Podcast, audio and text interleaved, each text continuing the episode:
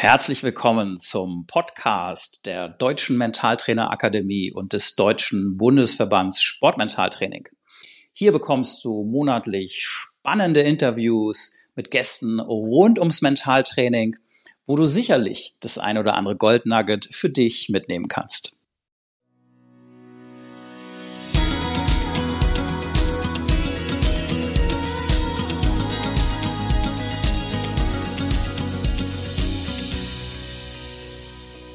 Ja, herzlich willkommen zu dieser Weihnachtsfolge in diesem Jahr. Ich freue mich sehr, dass wir das hinbekommen haben und tatsächlich, ähm, also zum einen eine Weihnachtsfolge aufnehmen hier für unseren Podcast ähm, zum Thema Sport-Mentaltraining der Deutschen Mentaltrainerakademie. Und ich freue mich ähm, wirklich sehr, dass ich hier zwei Gäste heute im Studio habe. Und zwar den Michael Draxal und Andreas Mamorow ähm, das haben wir noch nicht gehabt äh, in all dieser Zeit, äh, wo wir jetzt aufnehmen. Den Michael haben wir schon, ich glaube, zweimal gehört ähm, in dieser Reihe. Und äh, ja, deswegen auch nochmal ein herzliches Willkommen an dich, Andreas. Schön, dass du heute auch dabei bist. Und natürlich auch an dich, äh, Michael. Ähm, ihr zwei seid sozusagen äh, die Gesichter der Deutschen Mentaltrainerakademie. Und für alle, die euch jetzt aus welchen Gründen auch immer noch nicht kennen, stellt euch doch mal ganz kurz vor, Andreas. Wer bist du? Was machst du in der Akademie? Ähm, und alles, was du sonst noch teilen möchtest an dieser Stelle. Herzlich willkommen. Ja, vielen Dank erstmal. Ähm, freue ich mich auch sehr, dass äh, ich heute mit dabei sein darf. Das erste Mal tatsächlich. Ähm, ja, wer bin ich? Ähm, Andreas Marmoro. Ich bin äh, eigentlich Diplomkaufmann. Also ich habe tatsächlich an der Universität zu Köln äh, was ganz Vernünftiges studiert und bin irgendwann auf dieses Thema Mentaltraining gestoßen aufgrund meiner eigenen sportlichen Karriere. Ich komme aus dem Reitsport und habe selber Turniere geritten und äh, habe festgestellt, dass ich äh, da sehr oft versagt habe, weil ich mental nicht stark genug war. Mhm. Und über dieses Thema bin ich tatsächlich zu dem Mentaltraining gekommen und habe dann ähm, irgendwann die Ausbildung zum Mentaltrainer gemacht, äh, dann irgendwann mit Michael zusammen äh, die Deutsche Mentaltrainerakademie gegründet und noch ein paar weiteren Leuten, die damals sehr engagiert waren. Ähm, und ja, irgendwie ist es dann so gekommen, dass äh, meine Tätigkeit im äh, klassischen Business-Bereich äh, immer weiter zurückging und das Mentaltraining immer weiter stärker in den Vordergrund kam. Und ja, irgendwie ähm, bin ich heute hauptberuflich in diesem Bereich tätig. und ähm, ja, bin für, bei, bei der Akademie bin ich äh, in erster Linie für die Geschäftsstelle zuständig. Das heißt, alles, was irgendwo mit Anmeldungen und Nachfragen dazu ähm, passiert, das geht alles über meinen Schreibtisch und äh, das bearbeite ich dann sozusagen auch. Ähm, ja, und natürlich bin ich auch in der Ausbildung tätig. Das heißt, äh, ich mache mach als äh, Referent natürlich äh, die einzelnen Module zu der Mentaltrainer C Ausbildung und ein Modul auch bei der A Lizenz. Mhm. Okay. Herzlichen Dank. Das heißt, äh, mit dir haben wahrscheinlich die meisten auf jeden Fall dann schon mal irgendwie zu tun gehabt, die irgendwie in der Akademie gelandet sind am Ende alle die, die schon mal Kontakt zur Akademie hatten, haben in der Regel immer Kontakt zu mir auch, äh, weil die von mir immer eine E-Mail bekommen bezüglich der Fragen, die sie mhm. gestellt haben. Mhm. Okay, super. Also wichtiger Mann im Backoffice äh, in diesem Fall. Herzlichen Dank. Ähm, Michael, wer bist du, was machst du und warum? Stell dich mal vor. Hi, ja, danke Tanja für die Vorstellung. Freut mich mega, dass wir das jetzt auch mal hier zu dritt hinkriegen. Ähm, Michael Draxal mein Name. Ich bin Sportwissenschaftler. Ich komme aus dem Tanzen und ähm, ja, habe aber zu viel, war zu ehrgeizig und die Erholung überhaupt nicht berücksichtigt. Und mein Trainer wusste das auch nicht, dass die Erholung so wichtig ist. Ne? Leistungszuwächse gibt's nur in der Erholung. Und darüber bin ich zum Dropout geworden und ähm, kam damit erstmal gar nicht klar und bin dann in die sportpsychologische Beratung gegangen zu Professor Jansen damals in Kiel und das war mal so mein Erweckungsmoment. Okay, es gibt Methoden, mit denen man sozusagen seine Entwicklung aus der Vogelperspektive betrachten kann. Und das fand ich toll. Davon wollte ich mehr wissen und habe mich dann dieser Sache verschrieben. Mhm. Und ja, erst als Unternehmen und da habe ich auch Andi kennengelernt und äh, es ist halt die Sportwelt ist halt vereinsmäßig organisiert und dann hat er irgendwann gefragt, ja, ähm, warum machst du daraus keinen Verein? Mhm. so, ja, keine Ahnung, wie geht das? Wie macht man, wie, wie gründet man einen Verein? Da kenne ich mich überhaupt nicht mit aus. Und ähm, dann kam Andreas mit selbstklebenden Flipchart-Folien wow. an der Wand und hat äh, eine Vision ähm, für die ganze Geschichte hier so dargestellt und es hat mich auch gecatcht, muss ich ehrlich sagen. Und dann haben wir das Step by Step äh, Realität werden lassen. Also Andreas hat die Satzung geschrieben, ähm, natürlich dann viel mit dem äh, Finanzamt äh, kommuniziert, dass wir auch die Gemeinnützigkeit dann anerkannt, also offiziell anerkannt bekommen. Alles gut, hat alles geklappt, war viel Arbeit und da bin ich auch echt froh, dass äh, Andreas da ist und das Ganze so professionell dann so managt mit seinem Background. Und ja, und so ist es halt Schritt für Schritt immer größer geworden. Und äh, heute, ja, weiß ich gar nicht, sind wir das größte Ausbildungsinstitut für Sportmentaltraining in Deutschland. Wow. Das, äh, das klingt ziemlich gut und auch ähm, nach einer nach einer spannenden Anfangsstory. Wann wann war das, als ihr angefangen habt? In welchem Jahr? Ah, wir haben uns kennengelernt so 2007, 2008 mhm. und gegründet wurde die DMA dann im Februar 2010. Okay. Ja. Und ähm, erzählt doch mal, also wir wollen ja auch ein bisschen plaudern heute, ne? Das ist ja auch ganz interessant, irgendwie mal zu erfahren. Ähm, also zum einen, wie kommt man dann wirklich auf die Idee, so eine Akademie wirklich auf die Beine zu stellen und ähm, wie waren so die Anfänge? Wir haben ja heute immer noch dieses Thema häufig so hm, Mentaltraining. Was ist das? Ist das so ein Hokuspokus?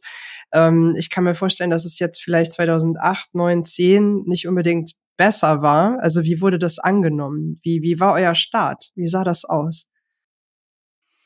Ja, also ähm, bei mir war es halt so, dass ich ähm, den Erstkontakt mit Michael hatte, äh, nachdem ich zuvor schon Kontakt zu Sportpsychologen hatte. Hm. Und äh, in dem Kontext habe ich dann festgestellt, äh, das, was die Sportpsychologen machen, um einen zu unterstützen, im mentalen Bereich reicht eigentlich auch nicht aus. Das ist immer interventionsmäßig. Also irgendwo mhm. geht was schief und dann kommen die und retten einen. Mhm. Ähm, aber Mentaltraining geht halt anders. Und das habe ich halt bei der Ausbildung, die ich dann bei Michael gemacht habe, damals noch in diesem privatwirtschaftlichen Unternehmen, festgestellt, wie wichtig und, und auch wirksam diese Methoden sind und ähm, fand, dass diese frohe Botschaft einfach hinausgetragen werden muss in die Welt und dass die deutsche Sportwelt davon extrem profitieren kann.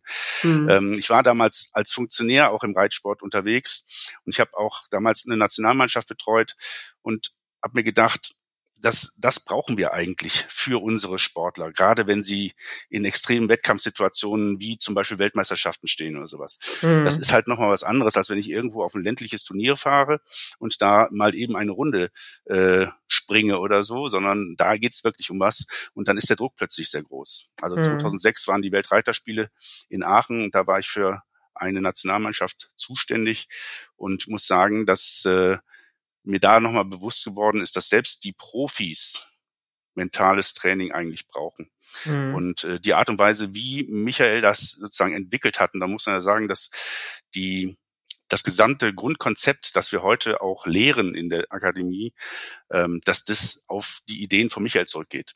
Und der mhm. so schon, schon diese, ähm, ich sag mal, fünf Bereiche des Mentaltrainings identifiziert hat, mhm. hatte. Und ähm, das ist heute immer noch unsere mhm. Grundlage.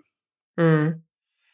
Michael, bitte ergänzen, ja, du ja. ja, genau so, genau so ist es. Also äh, ich komme ja eigentlich auch aus der, also ich bin ja Sportpsychologe und äh, komme aus dieser akademischen Welt und ich war immer nicht ganz zufrieden mit dem, was an der Uni gelehrt wird. Es ist halt, es sind halt Studien, das sind Gruppen, äh, Intergruppenstudien, also mit Gruppen, wo man sagt, ja im Durchschnitt ist das wirksam, aber was heißt denn im Durchschnitt? Wir müssen den einzelnen Sportler sehen. Ne? Das ist immer Mentaltraining, ist immer individuelles Training. Da, da greifen keine Gruppenstudien sozusagen.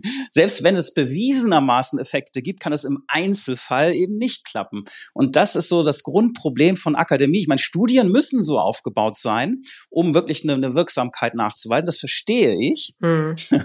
Aber das war mir immer zu wenig. Und da habe ich gedacht so, okay, dann machen wir halt was eigenes draus jetzt.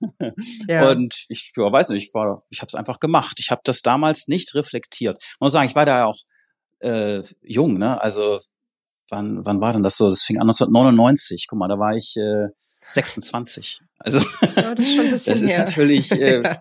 so eine gewisse, ich sag mal, Leichtigkeit, äh, vielleicht auch Naivität, das ist egal, wie man das jetzt bezeichnen will. Ich habe es einfach gemacht. So, Mhm. und das hat funktioniert und dann bin ich weiter in die Richtung gegangen. Und Mhm. gerade auch die ersten Klienten, die dann so kamen, also was soll ich sagen, also es war halt war halt Sebastian Vettel oder halt auch in anderen Sportarten, das sind halt, die, das hat halt funktioniert. Und Mhm. ne, wer heilt, hat recht, so nach dem Motto.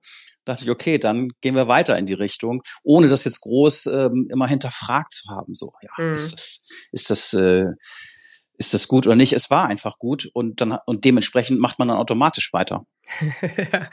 Das ist eine schöne Motivationsrede gerade, finde ich. Also sehr motivierend und auch total schlüssig.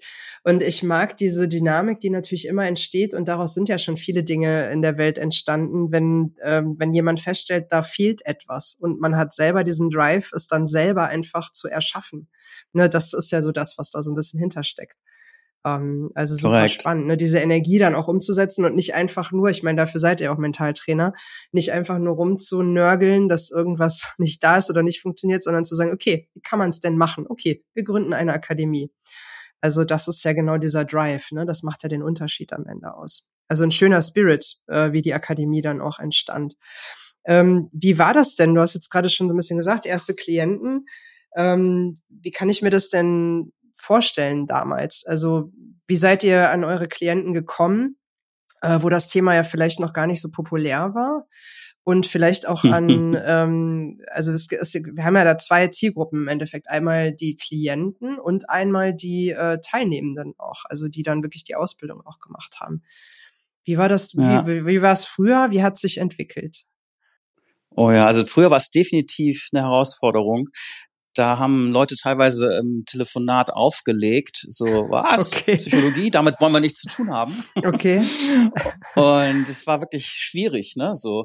Aber einzelne Klienten, das war auch wieder dieses Einzeltraining und dann auch so ein bisschen ähm, sich vorzutasten, äh, das war genau richtig. Also keine Massenveranstaltungen, keine großen Seminare, sondern ganz individuelles Einzeltraining. Nachfragen, nicht sagen, ich erkläre dir jetzt die Welt, sondern okay, wie fährt man schnell? Erklär mir das. Wie geht der Start im Motorsport? Wie, erklär du mir das.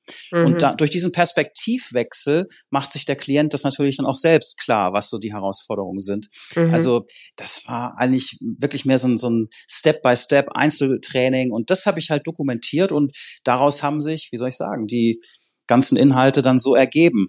Also Mhm. Grounded Theory für die äh, mit akademischem Background, also es ist schon irgendwie fundiert, aber halt aus der Empirie, aus der Erfahrung heraus und Mhm. nicht aus dem Eiffelturm, äh, Eiffelturm, aus dem Elfenbeinturm so Mhm. theoretisch abgeleitet, sondern einfach aus der praktischen Erfahrung, okay, was sind die Kategorien, wie geht man vor, wenn folgende Prototypen äh, sozusagen ähm, vorliegen, was hat sich bewährt und trotzdem immer offen sein für individuelles Vorgehen. Mhm. Also quasi sukzessive weiterentwickelt in der Praxis und das, was er auch heute noch macht, wenn ich das so sehe. Also und auch in der Ausbildung wahrnehme. Andreas, wie war es für dich? Also du bist ja jetzt gar nicht als Sportpsychologe eingestiegen, sondern äh, du bist ja zufällig über den Michael irgendwie gestolpert und äh, dann hat sich für dich ein völlig neues ähm, Feld ergeben. Wie waren denn deine persönlichen Anfänge da? Ja, ich habe natürlich versucht, äh, gleich von Anfang an ähm, Opfer zu finden, denen ich die Sachen ausprobieren kannte, also in der Praxis auch umsetzen konnte. Und Mhm. ähm, da hatte ich natürlich den Vorteil, dass ich diesen Zugang zum Reitsport hatte. Ich hatte aber auch das Glück, dass ich einen äh, Neffen habe, der äh, damals schon sehr in sehr jungen Jahren zur Nationalmannschaft des Deutschen Badmintonverbandes gehörte und ähm, diesen ähm, Athleten habe ich dann über einen sehr langen Zeitraum auch betreut mal mehr oder weniger intensiv, aber wir hatten auch sehr intensive Phasen, wo wir viele Sachen ausprobiert haben, in der Praxis umgesetzt haben. Das hat sich auch ausgewirkt, glaube ich, auf das, was wir heute lehren, weil man da vieles auch dabei gelernt hat. Also bei bestimmten Tools, die wir heute einsetzen, die sind, die, die handeln wir heute anders, was sehr viel auch aus der praktischen Erfahrung heraus äh, kommt. Ne? Also ähm, wenn wir heute zum Beispiel über die Art und Weise sprechen, äh, wie man eigentlich ähm, mit äh, dem Thema Flow umgeht, dann ist es heute anders als damals. Also wir, Mhm. wir haben sozusagen andere Perspektiven bekommen durch diese praktischen Sachen. Und dann ein weiterer Punkt war natürlich, dass ich ähm, ich glaube 2010 war das, ein Buch geschrieben habe zum Thema Mentaltraining im Reitsport. Mhm. Und äh, das hat dann wiederum dazu geführt, dass mich viele Fachzeitschriften angefragt haben als Autor für irgendwelche Artikel, die ich dann natürlich geschrieben habe. Daraus mhm. haben sich wiederum Kontakte ergeben und so weiter. Und so bin mhm. ich eigentlich so in diese Welt hineingekommen. Und das ist auch etwas, wo man sieht, dass Mentaltraining nachgefragt wird, wenn viele Mentaltraining machen. Also ja, ja. Ähm, wenn ich eine Sportlerin betreut habe, die halt im, sag mal, Ponyreitsport unterwegs war und die war erfolgreich, kamen ganz schnell die Eltern auf die Idee, doch mal zu fragen, ob ihre Kinder eventuell auch bei mir mhm. Mentaltraining haben könnten. Ähm, und irgendwie gab es dann in bestimmten Zeiten und in bestimmten Sportarten, Disziplinen ähm, tatsächlich eine ganze Menge Leute, die äh, da mehr von wissen wollten. Und dann habe ich auch dazu entsprechend Kurse entwickelt, die ich halt also im deutschsprachigen Raum, also Schweiz, Österreich, selbst in Liechtenstein habe ich mhm. Lehrgänge gehalten zu dem Thema, ähm, weil die sich dafür interessiert haben, wie kann ich ähm, Mentaltraining tatsächlich in mein normales Training mit dem Pferd umsetzen. Und das ist auch mhm. noch so mhm. ein Gebiet mhm. eigentlich, in dem wir, glaube ich, auch viel besser geworden sind, wo wir heute schon wissen, okay, so kann ich auch inzwischen mentales Training sehr gut in normales Training integrieren. Es muss nicht immer eine extra Trainingseinheit sein. Mhm. Ja, auch ein ganz interessanter Punkt, ne, der auch in der Ausbildung ja ähm, Platz findet. Also immer, ne, es sind ja verschiedene Akteure, mit denen man zu tun hat. Und ähm, ne, dieses, der Klassiker, wenn der Trainer äh, das Gefühl hat, das Mentaltraining ähm, nimmt dann vielleicht Trainingszeit weg, ähm, ne, solche, solche Gespräche, die dann da eventuell auch geführt werden müssen. Ähm, ja, super spannend. Also einfach auch diese, diese Geschichte und diesen Einstieg, ähm, wie man sich dann da so vorarbeitet und plötzlich dann ja auch irgendwie das immer populärer wird, ne, was du gerade beschrieben hast. Dann schreibt man Artikel, dann wird man gebucht, dann ist irgendjemand erfolgreich. Ähm, würdet ihr sagen, dass das heute bei euren, bei euren Absolventen, Absolventinnen auch noch so? Also ist das so diese Entwicklung, die ihr sehen könnt, ähm, wenn man sich äh, ausbilden lässt zum Mentaltrainer, zur Mentaltrainerin? Wie, wie ist so der klassische Weg? Das Leben nach der Ausbildung mhm. sozusagen, mhm. das Leben nach der Prüfung. ja, das Leben nach der Prüfung, genau. ja, also das Gute ist halt, dass wir, dass, dass wir inzwischen viele sind. Ne? Wir haben ja eine mhm. richtige Mentaltrainer-Plattform. Da kann man sich auch listen lassen, dann wenn man äh, die C-Lizenz äh, bestanden hat. Und ähm, darüber läuft schon auch einiges. Die bewerben wir auch aktiv. Und das ist so der erste Schritt in die Sichtbarkeit. Und viele berichten, wenn sie da dieses Template äh, ausfüllen, ne, wo man sich halt so ein bisschen positioniert und sagt, okay, was sind meine persönlichen Schwerpunkte, ein Bild sozusagen dazu noch erstellen muss. Mhm und Kontaktdaten angeben soll, äh, das macht was mit einem. Ne? Das ist, mhm. wenn man wirklich bei Null kommt oder vielleicht sogar noch nie sich über das Thema Selbstständigkeit Gedanken gemacht hat, dann ist es so die erste Hürde. Wenn man die eben gemeinsam auch, wie gesagt, es sind ja viele in der gleichen Position, so dann diesen Schritt, diesen ersten Schritt gegangen ist, dann löst das unglaublich viel Energie aus. Also dann bekommt es so eine Eigendynamik, dann fragt man sich, okay, jetzt habe ich da zwar so ein Profil, aber so eine eigene Website wäre auch ganz nett. Oder, mhm. oh, okay, jetzt habe ich äh, so eine eigene Website, wie kommt dann, wie kommen da Besucher? Ah, vielleicht sollte ich auf Social Media mal aktiv werden mhm. und so und so bekommt es eine Eigendynamik und es wird dann Step by Step immer größer mhm. und ja, dann ist es halt so, ne? Man kann das nicht äh, planen, aber es, man kann Gelegenheiten schaffen mhm. dafür, dass potenzielle Klienten auf einen aufmerksam werden. Mhm. Und da hm. haben wir natürlich auch schon im Grunde genommen ein riesiges Methodenbuffet inzwischen mit angefangen von eben so online heutzutage, Social Media bis hin zu ja, Guerilla-Marketing, wo man eben seine Kontaktdaten auf ein, auf ein Poloshirt druckt und dann einfach mal einen Platzreifekurs auf dem Golfplatz macht äh, und sich als Mentaltrainer outet. Dann wird man angesprochen in der Welt ja. da draußen. Und ja, es ist halt so. Ja. Ich glaube aber, dass es, dass es tatsächlich so ist, dass auch in der Ausbildung schon einiges passiert. Also wir mhm. haben, also die Leute kommen natürlich mit einer gewissen Erwartungshaltung in die Ausbildung rein mhm. und ähm, stellen dann fest, dass wir einfach noch viel mehr zu bieten haben. Und ähm, dann haben wir, was weiß ich, äh, Eltern, die halt die Ausbildung machen, weil ihre Kinder halt irgendwo im Leistungssport unterwegs sind. Und dann merken sie, hey, es könnte tatsächlich spannend auch für mich sein, eben nicht nur mit meinen Kindern zu arbeiten, sondern eben vielleicht für den Verein oder in dieser Sportart. Ähm, und, und entwickeln dann auch so eine Perspektive, dass sie sagen, okay, ich will jetzt nicht meinen Beruf aufgeben, aber so nebenberuflich kann ich mir das durchaus vorstellen, Mentaltraining mhm. auch mit anderen Athleten zu machen. Und sehr häufig passiert das sogar schon während der Ausbildung. Mhm. Wir versuchen auch die Leute immer dran zu bestärken. Ey, fang nach dem ersten Tag Mentaltrainingsausbildung an, Mentaltraining zu machen, weil mhm. Mentaltrainer wird man nur durch Machen und nicht durch Wissen. Also wenn ich weiß, ja. wie es geht, reicht es nicht aus, sondern ich muss es tatsächlich umsetzen. Und da kommen viele Perspektiven, glaube ich, die da äh, sich eröffnen, auch schon während der Ausbildung. Ja, und das ist ja auch der Klassiker, dass man dann diesen Spirit ja auch hat. Ne? Also man trifft sich ja regelmäßig äh, dann mit den gleichen Menschen, die das gleiche oder ähnliche Ziele haben, ne? die alle an dieser Ausbildung auch interessiert sind. Und entsprechend ähm, hat man natürlich dann in der Regel auch viel mehr Energie für genau diese Sachen, dass man da halt wirklich ähm, ja dann auch Vollgas schon geben kann im Prinzip. Das, ähm, mhm. ja, denke ich, ist auch ein ganz wichtiger Hinweis. Wer kennt es nicht an der Universität, wenn Leute studiert haben, aber nebenbei nie gearbeitet haben und dann in die Arbeitswelt entlassen werden und halt ganz viel Wissen mhm. haben, aber halt noch nie in der Praxis waren. Das ähm, ist natürlich immer ein bisschen schwieriger. Ähm, mich würde noch mal ganz persönlich von euch ähm, interessieren, bevor ich äh, mit euch über die Fortbildung auch ein bisschen sprechen möchte, wie die eigentlich genau aussehen.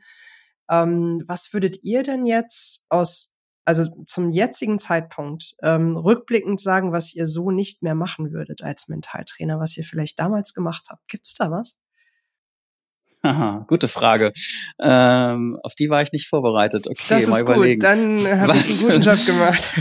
ja, auf jeden Fall. Also ähm, tatsächlich ähm, entscheide ich das gar nicht so sehr selbst, sondern die die Reaktion oder die die Wirksamkeit ähm, in der praktischen Arbeit das äh, gibt es, äh, das gibt es Feedback. Also ich bin, ich bin bei viel, ganz, ganz vielen Methoden begeistert und habe Bock auf viele Sachen. Aber zum Beispiel weiß ich, äh, Andi, damals, weißt du noch, da haben wir das Split-Verfahren durchgeführt, wo man praktisch die Bewegungsstruktur messen kann. Also wie ist der Aufschlag der Abschlag ah. im Golf, ne, mhm. die Rollwände, wie ist das im, im Bewegungsgedächtnis gespeichert? Das kann man messen. Mhm. Unglaublich theoretisch, unglaublich aufwendig, sehr wissenschaftlich. Man kann da tolle Studien draus machen, aber äh, da haben wir gesagt, das ist einfach, das steht in keinem Verhältnis und ist für die Praxis nicht so relevant. Mhm. Und das haben wir dann rausgenommen. Also wenn es irgendwie zu äh, theoretisch wird, da, da, da schieben wir dann Riegel vor. Mhm. Ja. Andreas, gibt's bei dir was? ähm, also ich denke, es ist am Ende ist es ja so eine Art Entwicklung, die man durchmacht und äh, man stellt fest, dass äh, man sich natürlich gerade am Anfang sehr stark so an der Struktur orientiert.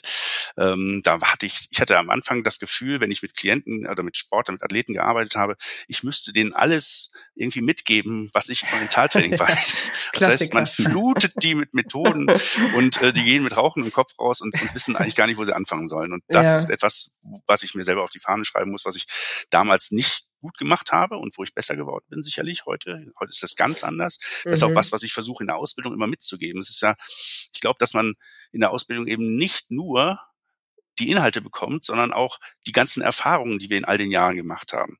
Mhm. Und äh, wir machen das jetzt schon echt lange und also auch als praktische Mentaltrainer. Und da kann man natürlich viel mitgeben. Äh, man hat viele Sachen ausprobiert, die man, die man heute integriert in, in die Ausbildung, aber auch in die eigene Arbeit. Also ich denke, mhm. das, das Entscheidende ist so die Entwicklung. Und ähm, ja, es es ist immer noch Verbesserungsbedarf. Also ich sehe immer wieder, ähm, hey, da könntest du noch mal was verändern, was was dann besser wird. Und auch was die was die Ausbildung angeht, auch da haben wir damals noch äh, sicherlich, das hat war, war mehr so ein schulisches System ganz am mhm. Anfang, wo man einfach in erster Linie Wissen vermittelt hat. Und es ist immer stärker in die Richtung Machen gegangen. Also wir haben immer mehr praktische Übungen auch für die Teilnehmer in die Ausbildung integriert, weil erst wenn sie es selber in Eigenerfahrung mal ausprobiert haben, dann wissen sie, wie wirksam das ist. Also wenn man das mhm. erste Mal selber sich mit dem Thema, wie gehe ich mit kritischen Situationen um, einen Plan B entwickeln und so weiter, wenn man das mal selber gemacht hat, dann weiß mhm. man, wo es haken könnte. Und dann kann mhm. man das natürlich mit seinem Sportler viel besser bearbeiten. Mhm. Das ist ein sehr wichtiger Punkt ähm, mit dem äh, das Perspektivwechsel, ne? dass man praktisch ja. die, die Schüler zu Lehrern macht. Ähm, ist ja auch äh, so, ein, so ein Erfolgsgeheimnis, Kompetenzerwerb, das geht nur durchs Machen und dass wir da wirklich so einen vertraulichen Rahmen schaffen, in der Ausbildung, wo jeder mal ausprobieren darf. Ne? Mhm. Ne? Also Rollenspiele im Grunde genommen. Und da lernt man eigentlich am meisten. Das muss, das muss, das darf nicht perfekt sein, weil gerade wenn es nicht ja. so läuft, wie das eigentlich gemeint ist oder damit es wirksam ist, da lernt man dann am meisten. Ja, das, das ist so. Und das, das erfahren ja immer wieder Menschen schmerzlicherweise in der einen oder anderen Situation. Und am Ende nimmt man ganz viel Lessons learned dann ja auch mit. Das, äh, das glaube ich, ist so das, das wichtige Learning daraus wiederum. Ähm, ich würde euch gerne mal zu den Lehrgängen befragen, aber ich würde gar nicht so sehr ähm, weil ich habe jetzt den Luxus, dass ich euch beide hier habe und ihr seid beide ja auch Referenten, logischerweise, für diese Kurse. Und ich würde jetzt gar nicht mal so sehr darauf schauen, wie sieht denn so ein Tag für so einen Teilnehmer aus, für eine Teilnehmerin, sondern ich würde gerne mal in euren Arbeitsalltag gehen. Mhm. Wenn ihr als Referenten in eine Fortbildung geht, aus eurer Perspektive, wie läuft so ein Tag für euch ab? Also was, was ist eure Aufgabe? Was macht ihr? Vielleicht könnt ihr exemplarisch mal einen Kurs gerade in Gedanken durchspielen und mich mal mitnehmen, ja. die ZuhörerInnen. Also das, das ist wirklich eine, auch eine super Frage, weil ich glaube, da sind wir komplett unterschiedlich. Ähm, so wie ich Andi kennengelernt habe, auch als äh, Pilot ne, mit, mit klaren äh, Leitfäden und, und Handlungsplänen, Checklisten in der Vorbereitung. Äh, so hab ich kenne dich als sehr straighten und ähm, ja, also sehr äh, gut durchstrukturierten Menschen. Also ich habe auch, ähm, ich sag mal, Struktur, so ist das nicht, aber ich liebe so ein bisschen auch die Spontanität und ich so ein kreatives Chaos wäre vielleicht ein bisschen too much, aber ich liebe es einfach, den Rahmen zu schaffen, so, also klar, ne, zur ge geplanten Zeit auch an dem Ort zu sein, aber dann auch sich ein bisschen mehr dem Moment hinzugeben und zu schauen, wie ist die Stimmung in der Gruppe, was sind die Bedürfnisse. Also ich bin mehr so ein Resonanztyp, der dann auch mal spontan abweicht von mhm. Plänen. Am Ende, mhm. der Lehrplan ist klar, ne, am Ende müssen alle die Prüfung bestehen. Wenn der Schüler die Prüfung nicht besteht, dann liegt es immer am Lehrer. Mhm. Also ähm, das ist, niemand macht Fehler absichtlich und dann fragt, muss ich mir die Frage stellen, okay, was habe ich in der Ausbildung vergessen, was habe ich falsch gemacht als, als Ausbilder? Aber ähm, so grundsätzlich ähm, äh, ist, sind wir innerhalb dieser Leitplanken relativ frei und das liebe ich, das zelebriere ich auch. Ähm, das ist so mein Alltag sozusagen. Mhm. Ja, vielen Dank. Ja. Jetzt bin neugierig auf dich, Andreas. ja, ich äh, muss zugeben, ich versuche mir dann äh, bei Micha immer was abzugucken, was das angeht. Wir hatten jetzt wieder zusammen eine gemeinsame Lehrveranstaltung, ähm, bei der wir uns auch super die Bälle zuspielen können, weil natürlich jeder so seinen eigenen äh, Teil dazu beitragen kann. Aber bei mir ist es tatsächlich so. Also wenn ich das Haus verlasse und auf einen Lehrgang fahre, dann habe ich hier tatsächlich eine Checkliste abgehakt und die liegt bei uns auf dem äh, äh, Esstisch und meine Frau weiß dann immer, wenn sie nach Hause kommt, jetzt ist er weg. Also, das, okay. also bei mir ist das so, bei mir ist das so durch, durchorganisiert, dass ich genau weiß, dass wenn ich, wenn ich irgendwo hinfahre oder hinfliege oder so, dass ich eben äh, sehr gut vorbereitet bin. Und ich mhm. habe eine Idee, wie das abzulaufen hat. Mhm. Und in, innerhalb dieser bei weitem nicht so weit gesetzten Leitplanken wie bei Michael bin ich dann auch flexibel. Also es kann auch schon mal spontan sein, dass ich sage, okay, jetzt das ist ein interessantes Thema, lass uns da mal intensiver drauf eingehen. Weil mir ist es wichtiger, dass die Leute in den Lehrgängen intensiv verstehen, wie eine bestimmte Methode zum Beispiel funktioniert, weil das eben auch Synergien hat, ähm, als wenn wir jetzt nur einfach zig Methoden durchhämmern. Ähm, es nützt, also ich meine, mhm. was nützt es dir, wenn du äh, fünf, zehn oder 15 Entspannungsverfahren kennst? Wichtig ist eigentlich, dass du die, die du kennst, auch wirklich kannst. Also mhm. Also das ist das, hm. worauf ich dann äh, mehr Wert lege. Und dann mhm. kann es auch bei mir schon mal zu spontanen äh, Reaktionen kommen. Die sind inzwischen äh, stärker als damals. okay. Aber tatsächlich ist es so, dass ich am Ende ähm, wenn nach den drei Tagen äh, Lehrgang ähm, im Grunde genommen, dann möchte ich gerne, dass das Modul auch wirklich inhaltlich komplett durchgearbeitet ist. Das ist mir schon wichtig. Mhm. Super interessant und ähm, eigentlich ja auch ein ganz schönes Bild für das, was ja auch ähm, im Mentaltraining wichtig ist, dass jeder ja auch unterschiedliche Bedürfnisse hat ne? und dann auch unterschiedliche Dinge braucht, um gut zu sein, sag ich mal, am Ende des Tages. Also um wirklich auch zu performen und ja seinen Job gut zu machen. Ähm, ich glaube, wenn ihr ja. Also ich glaube auch, dass es, dass es so ist, dass jeder, der bei uns die Ausbildung macht, am Ende für sich selber den Weg finden muss, welche Art von Mentaltrainer er sein wird. Also das ist immer eine individuelle Art, wie man arbeitet. Es gibt Leute, die finden zum Beispiel bestimmte Themen sehr wichtig oder bestimmte Bereiche sehr wichtig. Es gibt welche, die spezialisieren sich in diesem Konzentrationsbereich, machen da ganz viel, viel mehr, als wir auch in der Ausbildung im Grunde genommen vermitteln, weil die eben auch selber dann ähm, daran arbeiten, das weiterzuentwickeln.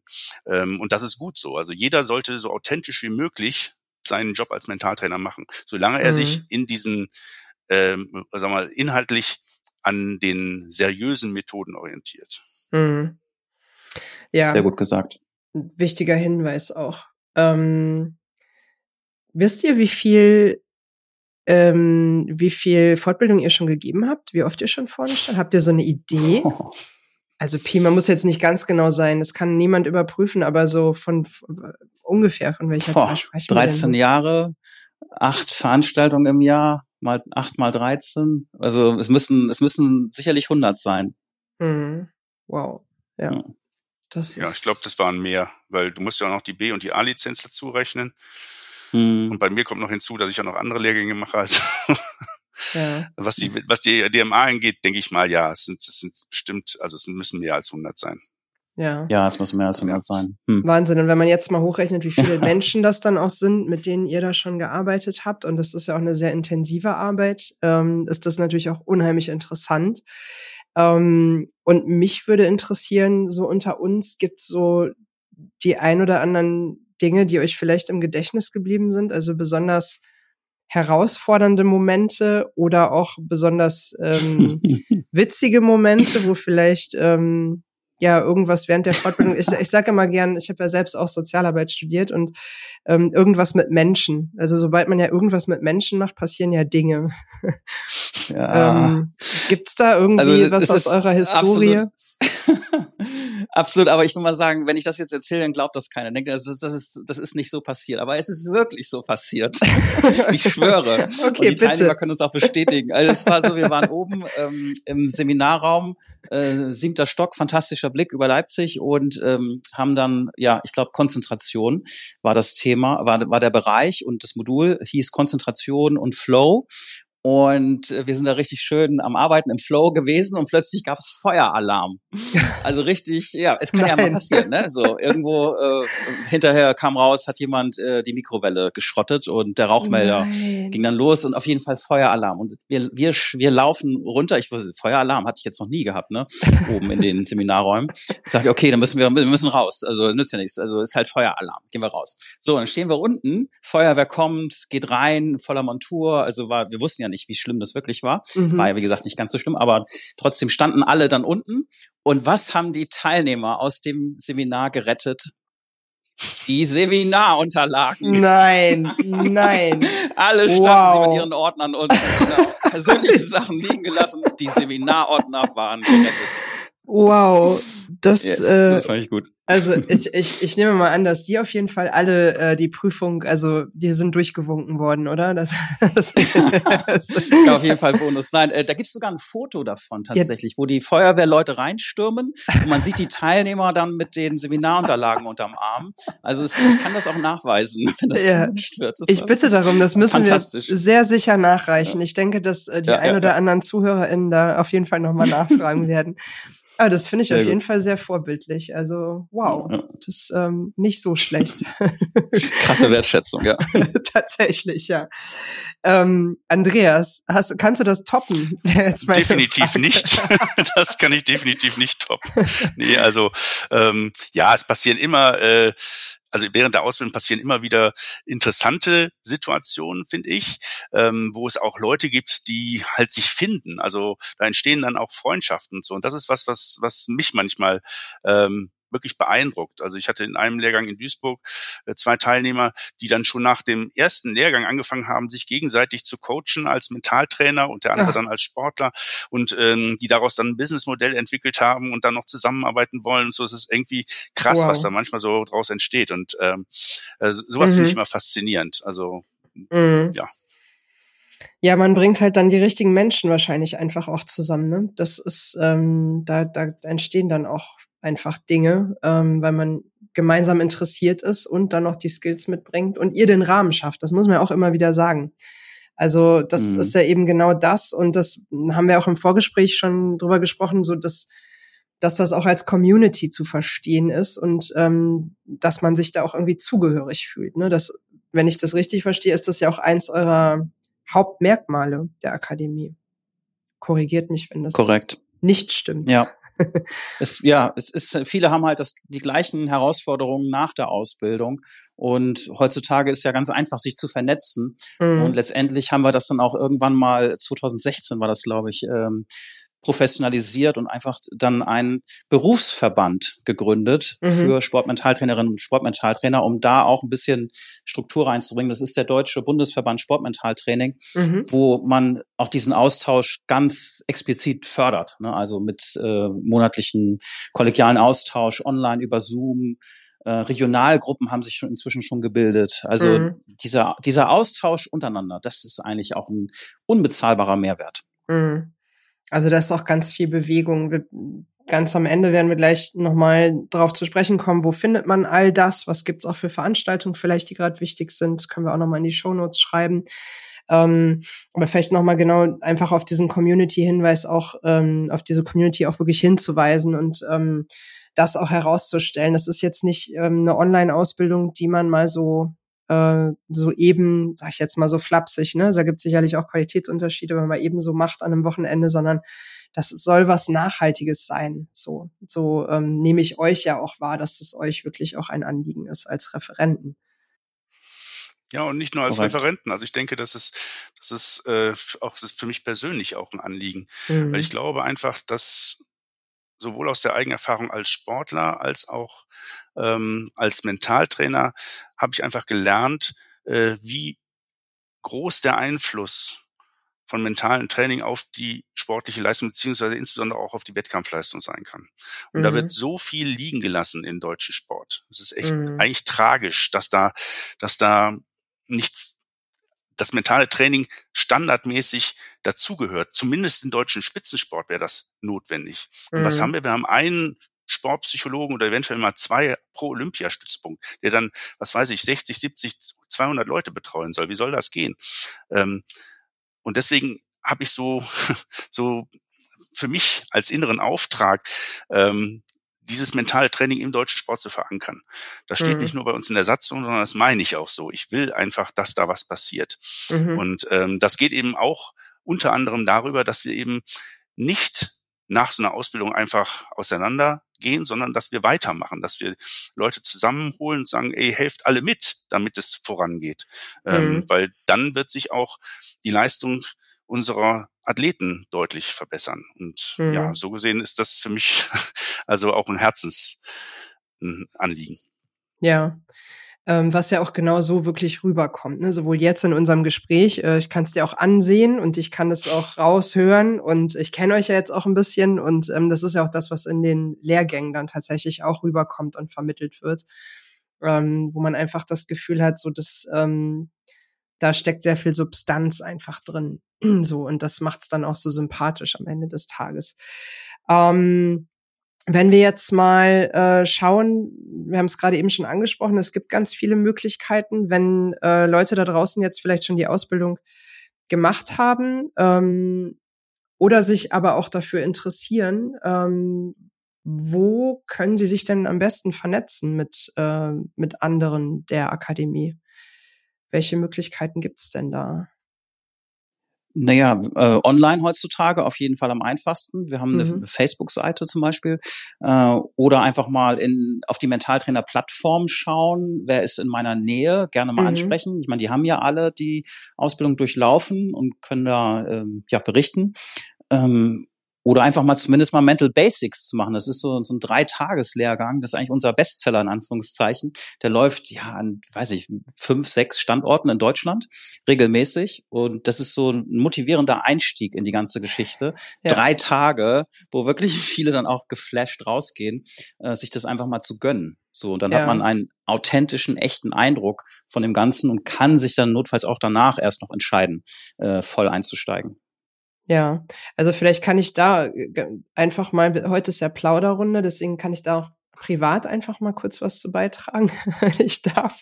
Ich habe ja die Ausbildung auch gemacht und habe das Mental Basics gemacht. Und eigentlich war die Entscheidung, ähm, es weiterzumachen, an Tag eins schon gefallen, weil das einfach ähm, so interessant und spannend und intensiv war. Ähm, und das, also, das hat mich so überzeugt, ähm, dass, dass, es, dass ich gar keine Wahl hatte. Also als noch tiefer einsteigen zu wollen. Ähm, weil das wirklich ähm, eine völlig neue Welt war. Also man hat ja irgendwie eine Ahnung, aber man, ähm, wenn man dann wirklich drin ist und äh, und das entsprechende Futter dann in Theorie und Praxis dazu bekommt, dann ist das äh, das ja, kann einen das schon ganz schön umhauen, was, was so möglich ist und was, wie Andreas gerade sagte, was sonst so liegen bleibt. Und mich hat das ähm, tatsächlich, also ein kleiner Werbeblock, aber tatsächlich, weil ich es einfach auch ähm, ja sehr, sehr, sehr gut fand und ja auch einiges daraus gemacht habe später aus der Ausbildung. Äh, mich hat das total überzeugt. Und ähm, das ist ja deswegen Mental Basics, ähm, ja, bin ich auf jeden Fall auch ganz vorn mit dabei, das anzupreisen. das Werbeblock Ende. ja, ja, sehr gut. Bleibt mir gar nichts anderes übrig. Ähm, ist denn ähm, vielleicht das nochmal zum zu den Lehrgängen? Jetzt habt ihr schon so ein bisschen was berichtet. Ähm, die sind sehr praktisch auch, oder? Ähm, also vielleicht jetzt für ZuhörerInnen, die es nicht so kennen, ähm, also muss ich, nee, anders gefragt. Die muss ich mich darauf einstellen, dass ich da sehr stark in Eigenverantwortung komme und sehr viel vortanzen muss, sag ich mal in Anführungszeichen.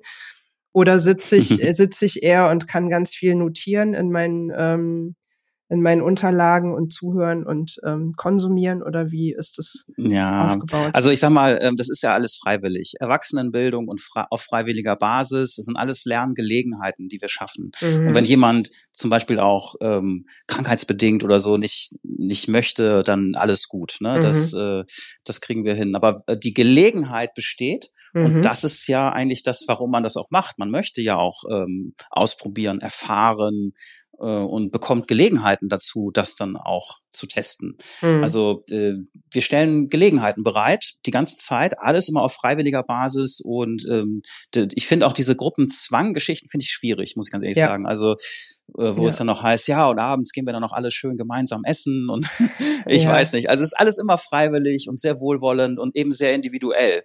Mhm. Aber die die Gelegenheiten bestehen und wer sie nutzt, der kann sie gerne nutzen. Mhm. So die herzliche Einladung, ne? Ihr schafft den Raum. So. Ja, und das ist auch, die Erfahrung zeigt auch, dass, dass es gibt halt Menschen, die äh, sehr offen sind für solche Lerngelegenheiten, die versuchen alles mitzunehmen und andere, die eher erstmal ein bisschen zurückhaltend sind.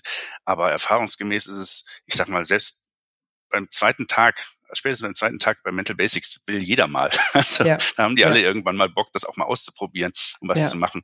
Ähm, und es gibt ja viele Sachen, die auch einen Aufforderungscharakter haben. Man merkt das dann schon, wenn man allein diese, die Geräte, mit denen wir arbeiten, äh, wenn man die ähm, da liegen hat und die Pausen kommen, dann gehen auch die erwachsenen Menschen dahin und versuchen rauszufinden, wie geht das eigentlich. Ja, also ja. Ähm, ich glaube, dass man, dass, dass also die die Hemmschwelle ist halt sehr niedrig bei uns und deswegen machen mhm. das, glaube ich, auch viele dann mit. Mhm. Ja, das finde ich auch einen ganz wichtigen Aspekt, den ihr nennt, also auch das Prinzip der Freiwilligkeit. Ähm, und dennoch hat es aber eben diesen Sog, dass man da relativ schnell ähm, dann doch auch möchte. Ähm, egal wie man gestrickt ist, sage ich mal, ob man jetzt eher introvertiert oder extrovertiert ist, finde ich nochmal wichtig auch zu erwähnen, weil ähm, ich auch aus eigener Erfahrung weiß, dass das oft dann ja ähm, so ein bisschen verängstigt vielleicht manche Leute, die dann denken, oh Gott, ich muss da irgendwie ganz viel praktisch machen und vorzeigen und so, aber ähm, das macht man ja auch nicht an Tag äh, eins oder in, in Stunde eins, äh, sondern das, das entwickelt sich so dahin, dass man irgendwann auch Bock hat, Dinge zu tun und wirklich ähm, auszuprobieren. Habt ihr eine Lieblingsmethode eigentlich? Also ich weiß, jede Methode ist für andere Dinge und ähm, und, und man wählt ja auch individuell dann eben auch für den Sportler, die Sportlerin aus. Aber gibt's etwas, was euch unheimlich viel ähm, entweder Spaß macht oder selbst hilft? Hm, ja, da gibt's einiges. Methoden, äh, Lieblingsmethoden.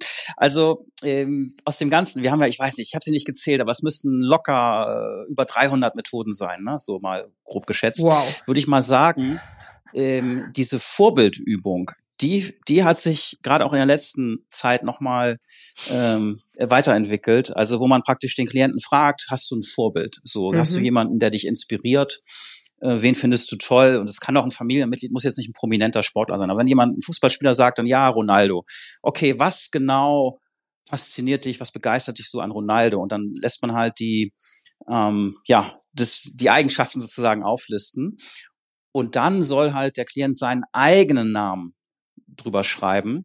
Mhm. Mit der Erklärung, das, was du in deinem Vorbild siehst, das schlummert eigentlich in dir. Das ist so eine projektive Mentaltechnik, wo man das in sein Vorbild projiziert, was eigentlich in einem selbst schlummert.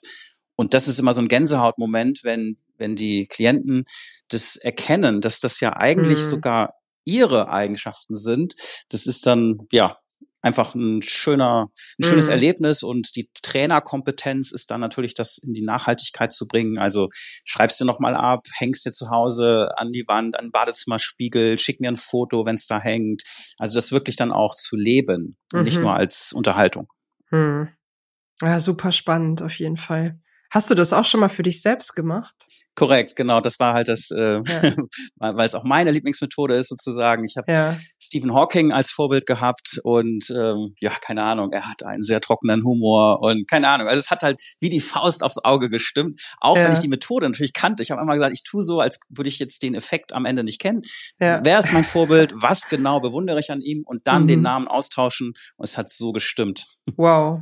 Ja, super spannend. Vielleicht auch eine gute Inspiration für die HörerInnen da draußen, das einfach mal zu machen. Also, das ähm, könnte ich auch drüber nachdenken. Andreas, hast du eine Lieblingsmethode? Äh, ja, äh, Micha wird's nicht wundern. Natürlich arbeite ich am liebsten äh, mit Handlungsplänen. Yes. das ist tatsächlich so ein Schwerpunkt. Ähm, wobei am meisten Spaß macht mir tatsächlich äh, das Arbeiten äh, um dieses gesamte Thema Flow und Flow-Skript und solche Sachen. Das ist das, womit ich ähm, eigentlich am ja am, am liebsten arbeite, weil das auch ein sehr positiv besetzte ähm, Einheiten sind, mit denen man mit den Athleten arbeitet. Ähm, wenn wir über Flow reden, ist es halt immer schön. Und äh, es gibt mhm. viele Probleme, aber äh, ja, man soll vielleicht auch mal über die Sachen reden, die halt schön sind. Und gerade ähm, da passiert halt sehr, sehr viel bei den Athleten, weil es auch so ein, es ist es verändert die Denkprozesse. Also die Arbeit am Flowscript ist ähm, für mich eine der entscheidendsten ähm, Sachen, die man machen kann, weil da ein Perspektivwechsel stattfindet für den Sportler, weil der sieht, okay, das Ergebnis ist nicht wichtig, sondern das Ergebnis ergibt mhm. sich. Und entscheidend ist, ob ich tatsächlich diesem Flohzustand in Wettkampfsituationen nahegekommen bin. Und mhm. wenn man mhm. das verstanden hat, dann weiß man auch, dass Wettkämpfe Spaß machen können, dass, dass, da, dass man da Bock drauf haben darf, weil wow. man hat die Chance, in diesen Flohzustand zu kommen. Und ja. ähm, das ist aber das ist aber tatsächlich ein Prozess. Ne? Also mhm. Sportler verstehen das nicht beim ersten Mal, sondern das ist etwas, was wirklich intensiv immer wieder von einem Mentaltrainer auf die Tagesordnung gerufen werden muss. Und mhm. ähm, irgendwann, also ich habe festgestellt, bei den Jüngeren verinnerlicht sich das schneller. Ich habe eine äh, Athletin betreut, die ist dreifache Europameisterin geworden in der Dressur. Mhm. Und ähm, bei der war das so. Die hat tatsächlich irgendwann verstanden, es geht gar nicht äh, darum zu gewinnen, sondern es geht darum, äh, wie geht Reiten. So, das ist so. Äh, und wie ja, macht ja, Reiten Spaß? Ja. So. Und wenn ich das natürlich selbst im Wettkampf umsetzen kann, äh, dann ist das natürlich ein Erfolgsgeheimnis. Mhm.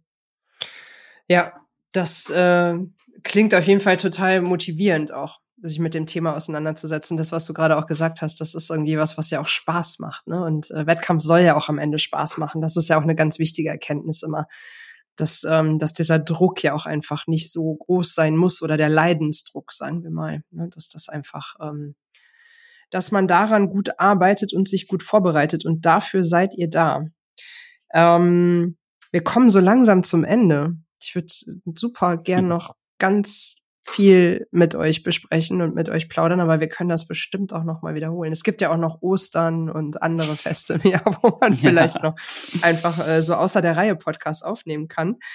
Ähm, ich würde gern von euch wissen für die Zukunft. Was wünscht ihr euch für das Sportmentaltraining? Was ist eure Vision? Wo soll es hingehen? Ihr habt schon ganz viel aufgebaut. Ähm, ja, was ist mhm. eure Vision Gute für die Frage. Zukunft? Also ich möchte gerne, dass das weiter wächst. Das ist mir, also dafür steckt da so viel, es ist so wertvoll, was wir hier machen.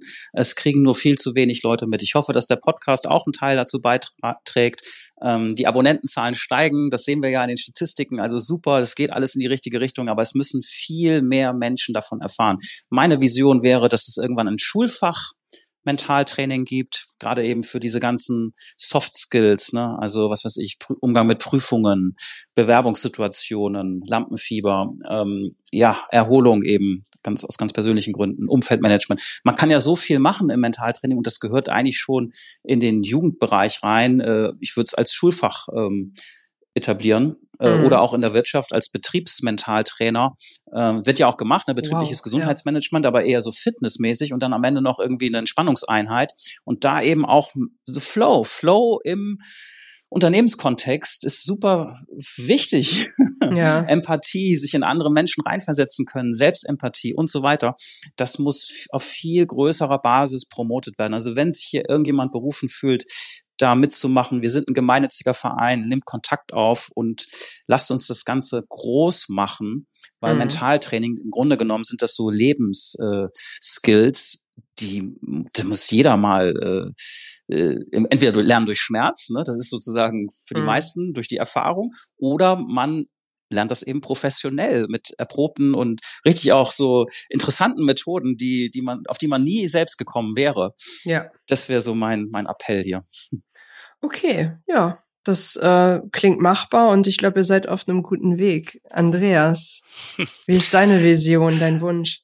Ja, tatsächlich ähm, doch mehr sportweltbezogen auch. Also ich würde mir wünschen, dass ähm, wir eine Struktur schaffen, die es den Sportlern, die es den Athleten ermöglicht, Zugriff auf die Mentaltrainer zu nehmen. Mhm. Ähm, Im Moment ist es halt noch so, dass äh, zum Beispiel die Töpfe, aus denen äh, ja im Moment die Sportpsychologen finanziert werden, ähm, an strengen Regeln sozusagen sich festmachen. Und das sollte mehr geöffnet werden. Ich habe vor kurzem mit einer Athletin gesprochen, die hat gesagt, diejenigen, die wir gerne hätten, äh, die kriegen wir nicht mit dem Mitteln, die wir haben und die, die wir kriegen können, die wollen wir eigentlich nicht. Und mhm. ähm, das darf eigentlich so nicht sein. Also ähm, eigentlich das Ziel ist, dass äh, die Ausbildung und auch der Beruf des Mentaltrainers äh, zumindest vom DOSB anerkannt wird und dann mhm. dementsprechend auch von allen anderen Sportverbänden, so dass man sagt, okay, äh, wir brauchen mehr Mentaltrainer im deutschen Sport. Das ist so die Vision, die ich habe und die ich hoffe, in den nächsten Jahren auch noch weiter vorantreiben zu können. Okay. Sehr gut. Ja, das ist doch eine runde Sache mit euren beiden Visionen. Wenn man die jetzt so zusammenpackt, hat man da auch äh, verschiedene Dimensionen drin. Und ähm, ich persönlich denke, ihr seid da auf einem guten Weg und ich bin mir auch sicher, dass der Podcast dazu beiträgt. Deswegen auch noch mal ein äh, dickes Dankeschön an alle ZuhörerInnen da draußen. Ähm, ja, dass ihr mit dabei seid und äh, Interesse habt an dem, was wir hier tun und ähm, ja, euch für das Thema einfach auch begeistert und für die Akademie. Ähm, das ist auf jeden Fall großartig, denn dafür machen wir das ja auch. Also nicht nur für uns, wir haben auch sehr viel Spaß bei der Produktion, aber ähm, ja, eben auch für euch da draußen. Ähm, wir gehen raus und ähm, ja, da wir jetzt äh, sozusagen auf das Jahresende zusteuern, äh, wäre jetzt noch meine letzte Frage an euch. Ähm, vielleicht sind jetzt auch viele Zuhörer neugierig geworden. Wo kann man euch denn als nächstes antreffen? In welchem Rahmen? Also gibt es irgendwelche Veranstaltungen? Gibt es Ausbildungstermine? Ähm, wo seid ihr anzutreffen? Und wann? Ja, gut, ähm, der, ich denke, am einfachsten ist es, auf die Website der äh, Deutschen Mentaltrainer Akademie zu gehen, deutsche-mentaltrainer-akademie.de. Da ist alles sozusagen zu finden und wir sind, ja, Mental Basics, wie gesagt, ein toller Einstieg in die ganze Geschichte. Kompaktkurs äh, in Leipzig, genau mhm. im Januar, in Duisburg, in, äh, in Stuttgart, in Hamburg, in Frankfurt. Also es ist äh, in Leipzig natürlich, wie gesagt. und äh, ja, also es bestehen Möglichkeiten. Noch Ergänzung, Andreas? Ja, auf jeden Fall. Ähm, ich möchte hinweisen noch auf eine Veranstaltung, die wir zum Beispiel im, äh, im April nächsten Jahres haben werden. In Zusammenarbeit mit dem Deutschen Bundesverband Sportmentaltraining, nämlich den Tag des Sportmentaltrainings. Diesmal wieder live in Frankfurt. Ähm, mhm. Ist in erster Linie so als, als ja auch Kontakt zwischen Trainer und Mentaltraining gedacht. Deswegen werden da in erster Linie die äh, hessischen Landesverbände kontaktiert und ähm, dort sollen äh, Mentaltrainer auf Trainer treffen und auch bestimmte Themen bearbeitet werden. Das ist auch etwas, was ich sage mal so ein Alleinstellungsmerkmal von uns ist. Wir versuchen halt diese Kontakte herzustellen und ähm, auch das ist eine Möglichkeit, uns da zu treffen. Okay, super. Genau, das wäre jetzt nochmal ein großes Event, was äh, auch zeitnah mehr oder minder stattfindet. Und ansonsten, ähm, wir haben es vorhin schon mal erwähnt, es gibt äh, zahlreiche Möglichkeiten äh, auf der Webseite über die Plattform bei Facebook, Instagram und auch bei dem regelmäßig stattfindenden QA. Newsletter gibt's auch noch. Also im Prinzip kommt man gar nicht um euch herum, wenn man sich mhm. mit Sport und mentalem Training befasst. Und ähm, ja, in diesem Sinne ähm, nochmal der Hinweis, wir packen alles in die Show Notes, weil das äh, sicherlich jetzt auch sehr viele Infos waren. Und äh, ich bedanke mich recht herzlich bei euch beiden. Ich äh, freue mich wirklich, dass wir hier ja zu dritt heute die Runde hatten und äh, freue mich auch, ähm, wenn wir das vielleicht sogar noch irgendwann einmal wieder schaffen, ähm, wirklich zu dritt zu plaudern. Und ja, euch wünsche ich jetzt erstmal eine gute, ähm, einen guten Jahresendspurt und ähm, ja, eine schöne Zeit und einen super Start ins neue Jahr. Und das Gleiche gilt natürlich auch für die ZuhörerInnen da draußen. Schön, dass ihr da seid. Ähm, euch beiden gebe ich das letzte Wort und verabschiede mich an dieser Stelle. Danke, Michael und Andreas. Ja, vielen Dank, Tanja. Äh, danke, Andi. War wieder nett, online sich hier zu, äh, ja, zu reden, zu plaudern, auszutauschen. Und ähm, mir hat's wie immer sehr viel Freude gemacht. Die Stunde ist ja wie im Fluge vergangen. Das ist auch mal ein gutes Zeichen. Und von daher wünsche ich allen ein ähm, erfolgreiches Jahr 2024, Gesundheit, viele Flow-Momente und einfach eine schöne Zeit. Dem schließe ich mich natürlich sehr gerne an. Äh, vielen Dank, Tanja, nochmal äh, für die äh, sehr gute Moderation und Micha, auch mir hat es wieder mal Spaß gemacht, dass wir uns mal wieder getroffen haben. Passiert ja nicht so oft. Allerdings nächsten Monat sehen wir uns schon wieder, ähm, was ja sehr gut ist. Ähm, ich freue mich auch, wenn wir uns äh, im nächsten Jahr dann äh, eventuell auch bei diesem Tag des Sportmentaltrainings mit den ZuhörerInnen da draußen äh, treffen. Ähm, ich wünsche allen einen guten Start in 2024 und äh, das mit den Flow-Momenten finde ich eine gute Idee, deswegen wünsche ich dir auch. Super, herzlichen Dank. Tschüss da draußen, tschüss euch beiden. Ciao. Ciao. Ciao. Das war der Podcast der Deutschen Mentaltrainerakademie und des Deutschen Bundesverbands Sportmentaltraining. Praktisches Mentaltraining, Gold Nuggets für dich. Und wenn du mehr wissen willst, dann komm doch zur Sprechstunde kostenfrei jeden letzten Mittwoch im Monat, interaktiv. Frag einen Mentaltrainer. Die Kontaktdaten findest du auf www.deutsche-mentaltrainer-akademie.de.